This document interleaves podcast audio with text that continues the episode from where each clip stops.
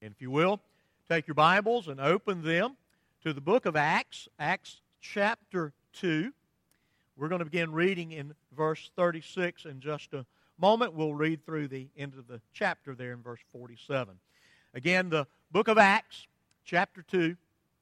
We'll begin reading in verse 36. Most of you uh, that have somewhat of a working knowledge of your Bible know what Acts chapter 2 is all about.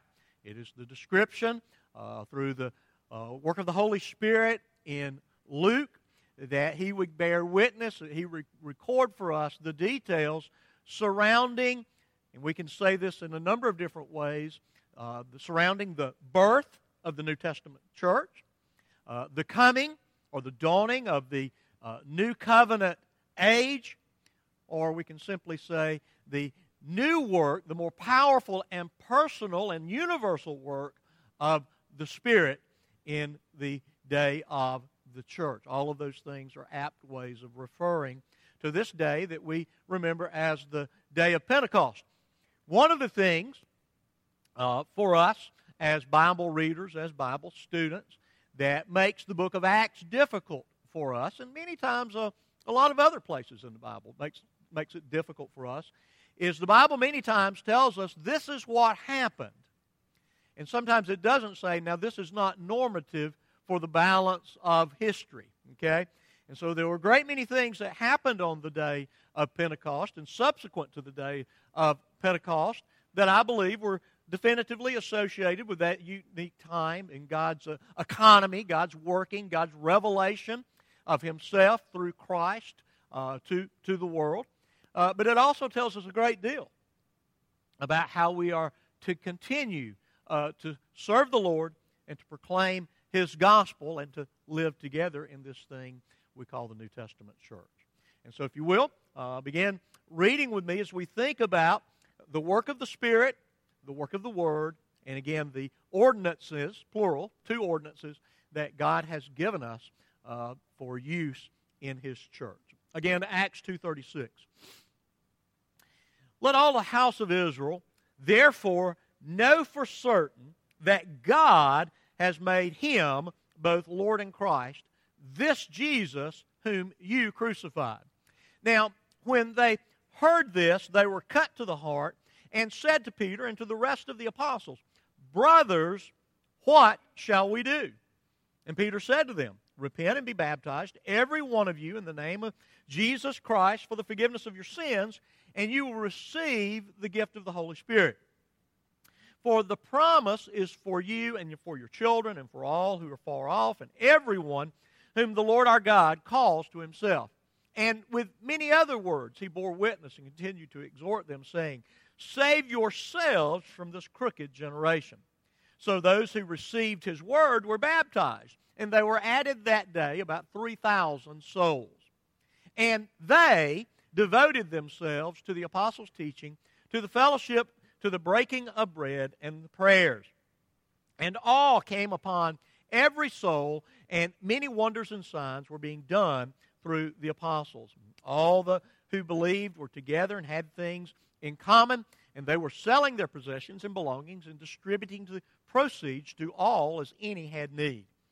And day by day, attending the temple together and breaking bread in their homes, they received their food with glad and generous hearts, praising God and having favor with all the people. And the Lord added to their number day by day those who were being saved. Pray with me.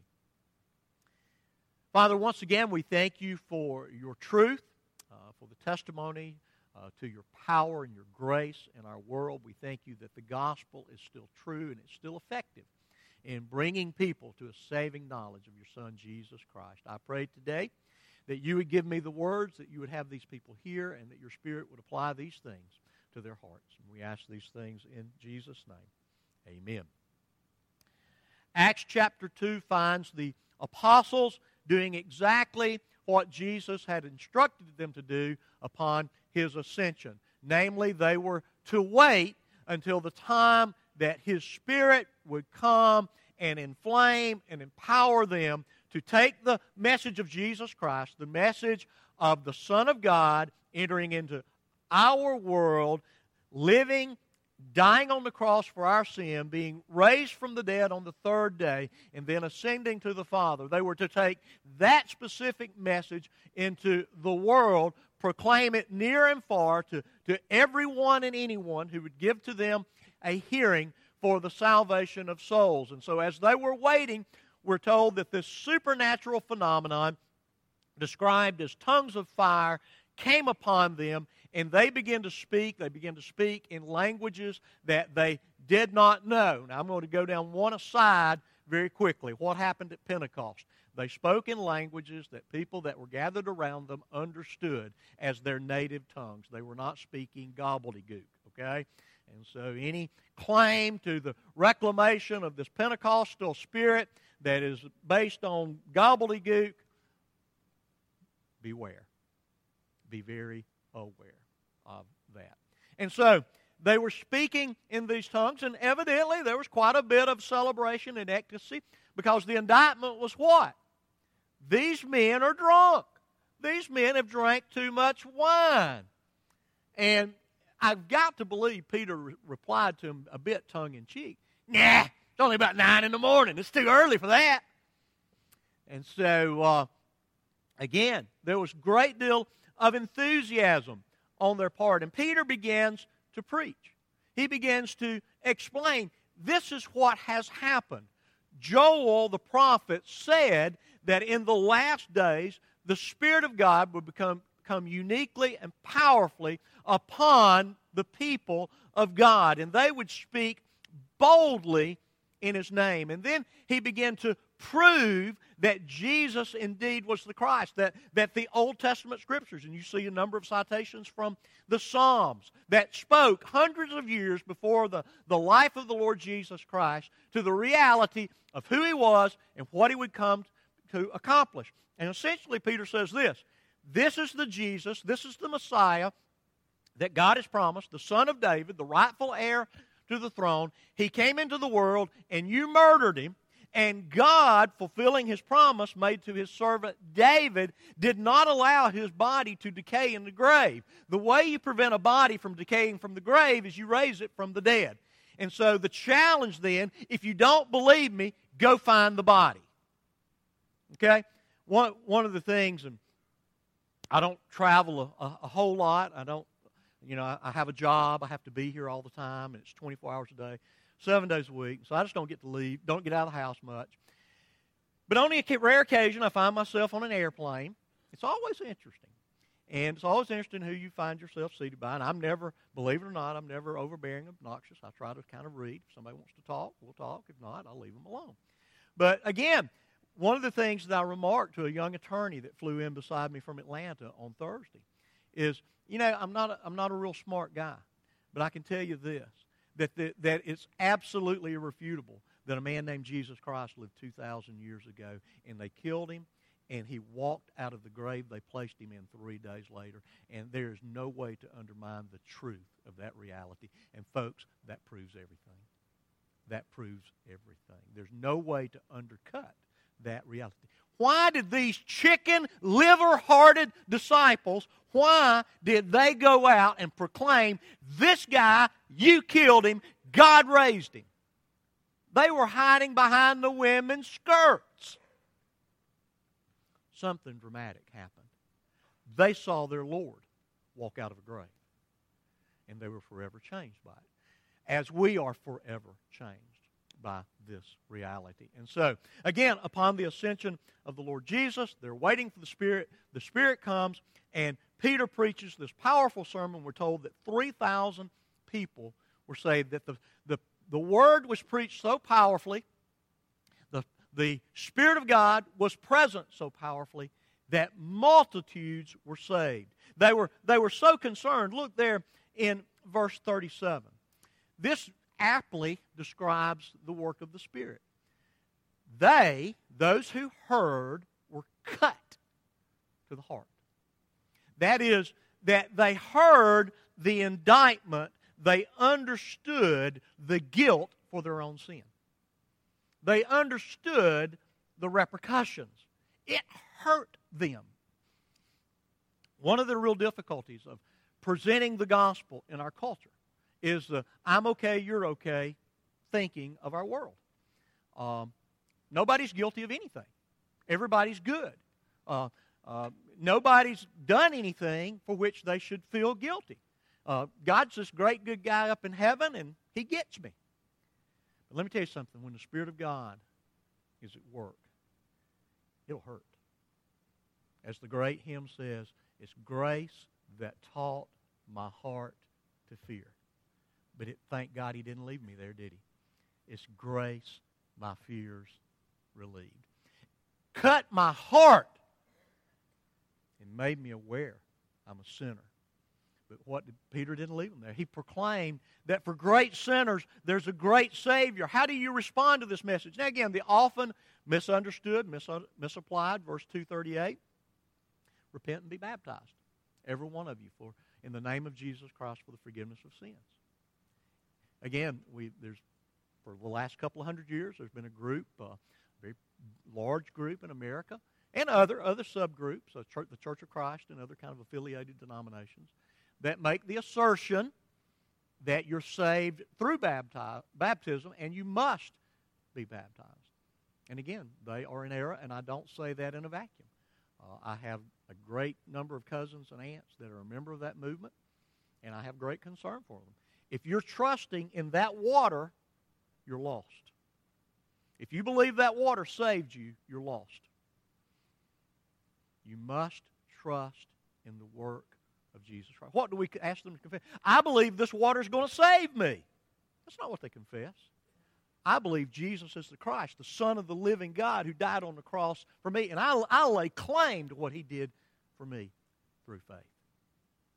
And so it's a great misunderstanding to think that, that baptism belongs to the essence of salvation. It is the confession of one's salvation. So let's look very, very, very quickly at uh, three things from the text. I've already kind of ran a little bit far afield. But you see here, first of all, the centrality of the Word. It wasn't look at the tongues of fire. Wow. It was hear the word of God. Hear the law of God first. You're guilty before a holy God. Folks, there's no salvation without the acceptance, the acknowledgement, the ownership of the reality I am guilty before a holy God. I'm not okay and you're not okay. And so that's what they were cut about. That's what cut their heart. They were guilty. And so that must, by necessity, happen. We preach the law. We preach the, the guilt. We preach for all have sinned and fall short of the glory of God. But we also preach the gospel. That there is a remedy. There is a remedy for the malady. There is a remedy for that which has devastatingly and incurably affected the heart and mind of every individual. And that cure is Jesus Christ. That remedy is the gospel of a resurrected Savior who has ascended to our Heavenly Father. And so we believe in the power of the Word of God. You see some various texts uh, listed there. I would add uh, to it uh, Paul's admonition to Timothy in 2 Timothy 4 and continuing to, for him to do what? You need to always be innovative. Timothy, you know, church people, particularly when they invent the iPhone and everything, they're, they're going to be distracted. They're going to have so much glitz and glamour in their life that, that what you've got to do, you've always got to compete. You've got to come up with something bigger and better. He didn't tell him that. He said, let me tell you something. You preach the word. Whether it's popular or whether it's unpopular, you preach the word. You preach the law. You preach the gospel. You preach the, the, the terrible nature of, the, of sin and the great promise and reality of the gospel of a crucified Savior. And it's through that powerful word that God works, that He brings salvation. Nothing has changed. Now, again, whether you read your Bible off of an iPhone or a Kindle or whatever, no matter.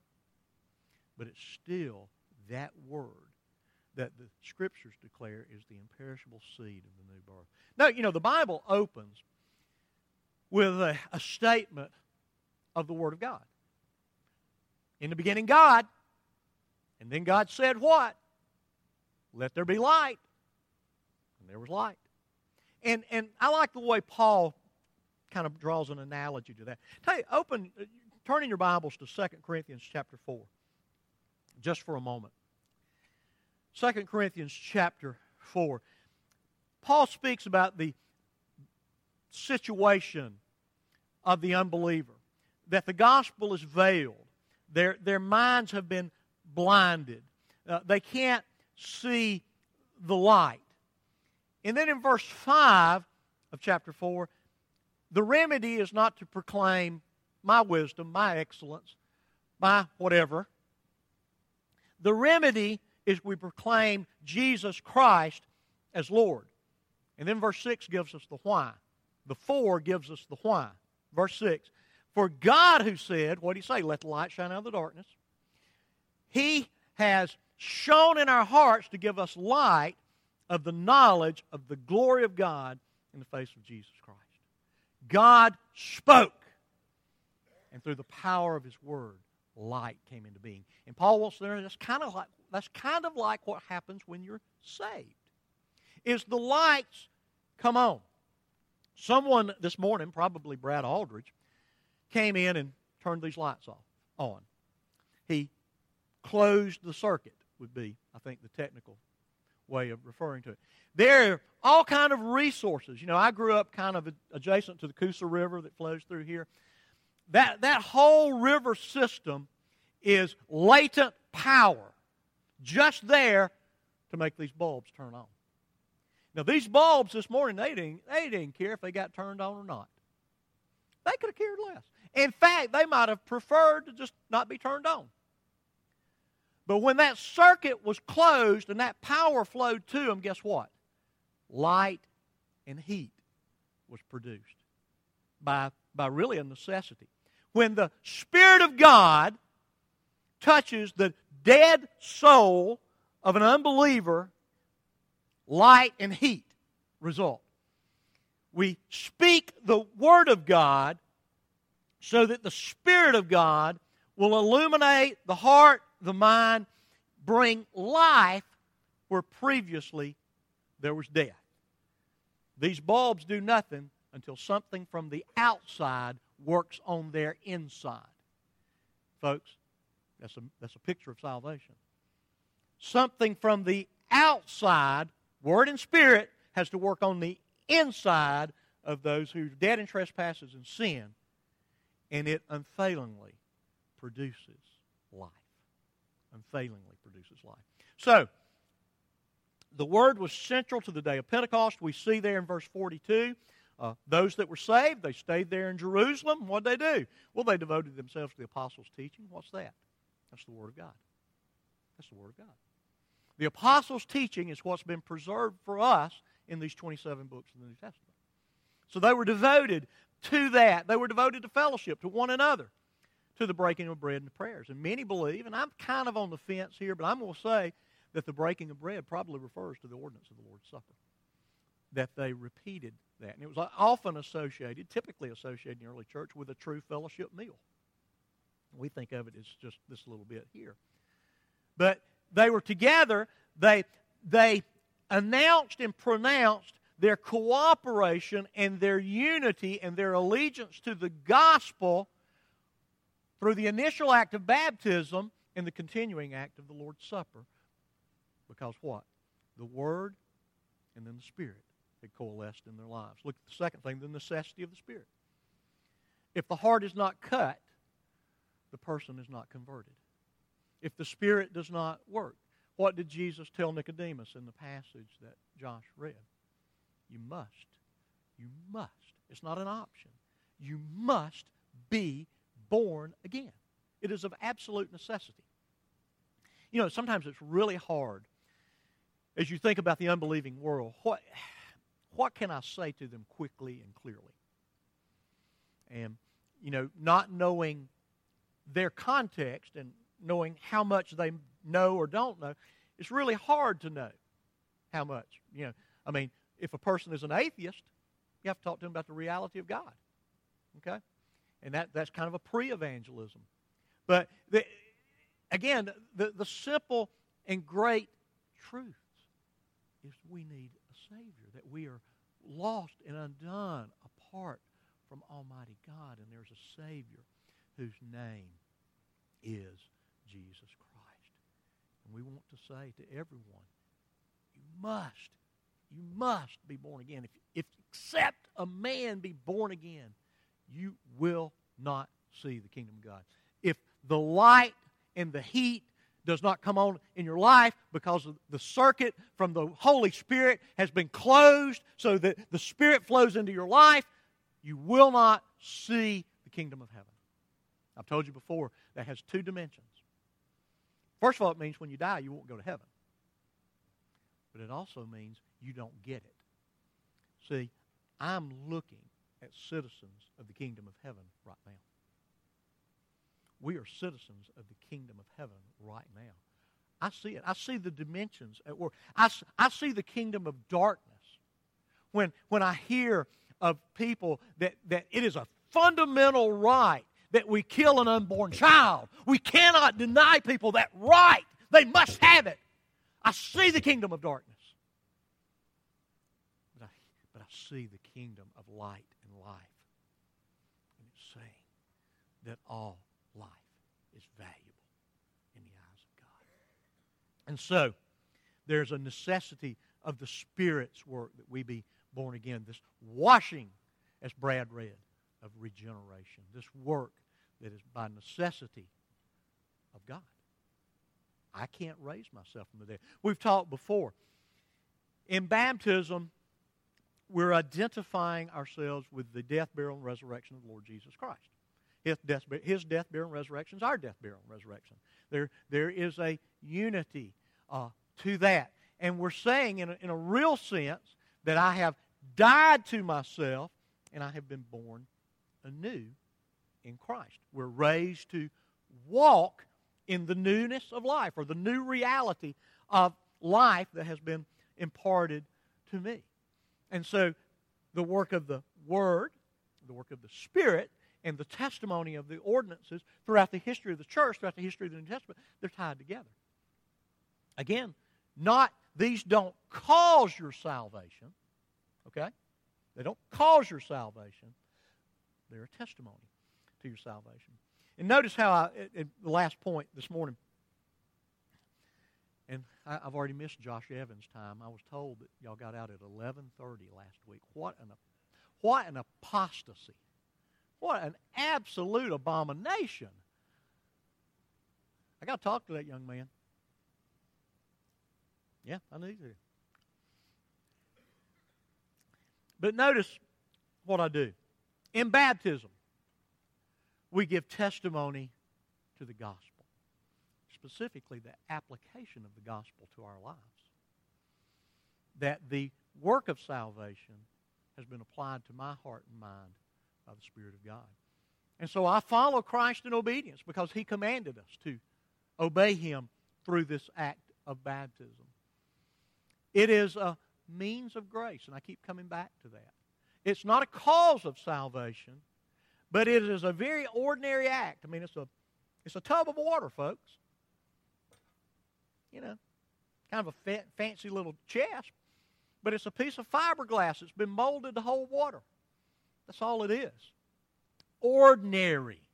It's just water out of the sink back there in the kitchen. That's all it is. Ordinary. Bearing witness to the extraordinary. The extraordinary work of grace in the heart of an individual. Ordinary, extraordinary. We need to know the difference between that which is ordinary, that which is extraordinary. So it's a, a means of grace. It, it is, again, one of the ultimate encouragements to the church. God is still at work, God is still saving. The gospel, you know, I hear the term rather frequently, and I kind of gag on it. The word relevance. And, okay, I, I get it to some extent. But let me tell you something. I'm not concerned about being culturally relevant. I'm concerned with being eternally relevant. And the Word of God will be eternally relevant. It is the standard by which all men will be judged. And so, it'll always be, no matter what the culture judges, it will be relevant. relevant. It is the anticipation of God's faithfulness. Now, when I am saved, I'm born again. Okay? Blessed assurance, Jesus is mine. Oh, what a foretaste. Salvation is a foretaste of all that's ours, all that's promised in eternity. You, you know, I, you know, there's T-shirts. I guess they're kind of old now. Life is good. I concur. Yeah, it's a fallen world. It's tough, but, but life is better than dying for the most part. Okay, life is good, but let me tell you something. Whatever goodness there is in life, and I hope you have an abundant, abundantly good life, is it, it, it only foreshadows heaven. and the gospel and the experience of salvation and this work of God in our heart is a powerful foretaste of eternity. And coming out of that water is not only the testimony that I've been born again, it is my hope and my absolute certainty that just as Jesus Christ was raised from an earthly grave, I too will be raised from an earthly grave one day.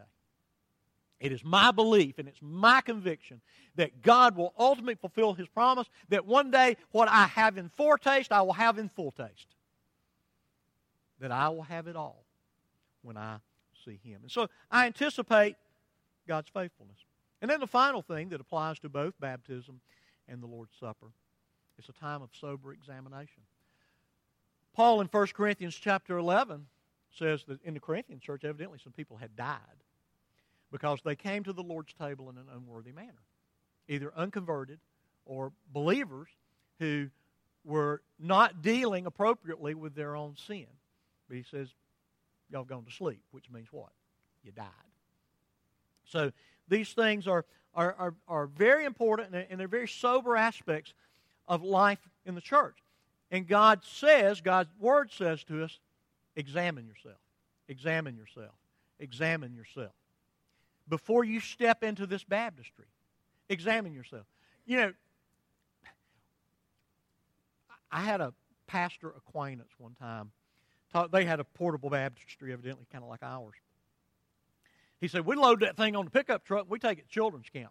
If they want to make a decision, we baptize them right there to seal it in their hearts. I'm like, What? Doing what? Listen, we don't rush people through the waters of baptism. You need to think about it. That, that water will stand as a witness against your, yourself if you've done it frivolously. If you've done it superficially, it'll bear witness. Just as these elements will bear witness against you if you've taken them superficially, if you've taken them casually. That's why we're reminded constantly let a man examine himself. Let a man examine himself. Has, have the lights come on? in your hearts and minds? Has, has, can, you, can you have, do you have the deep sense that just as a natural result, result of the work of the Spirit and the Word in my life, there's light and heat? When that electricity hits that light bulb, that's what's produced light and heat. It, you know, it's just a law of nature. When the Spirit of God touches the heart of people, when they're converted, when they're born again, when they're saved, it produces something. And we bear witness to it. We bear witness to the reality as we gather around these elements in the church of the living. I'm going to ask you to pray with me. I'm going to ask our deacons that are assisting by serving to come and move uh, to our front row. And uh, we're going to move forward in our worship service, continuing worship, uh, by the observation of the Lord's Supper If you would pray with me. Father, once again, we thank you for your truth, uh, your truth revealed perfectly to us uh, through your word, uh, bearing witness to the saving work of your Son, Jesus Christ, uh, informing us as to the work of the Spirit and giving us understanding and causing us to believe this truth. Lord, the, the, the testimony of, of these things that you have ordained, these ordinances that you've given to your church, uh, that they would, until the time that you would return, that they would bear witness to your Son Jesus, to his gospel, to the power of his salvation. Lord, as we enter in this time, I pray that we would do it soberly. Uh, Lord, that it would be a means by which we would be encouraged, that we would be reminded that indeed there's a Savior who came into the world. He lived and he died and he shed his blood for my forgiveness. And he was raised from the dead, bearing witness to the truth and power of what he said and did. And now he awaits the time to one day return and complete all that he has promised to his people. Bless us as we continue in worship. We ask these things in Jesus' name.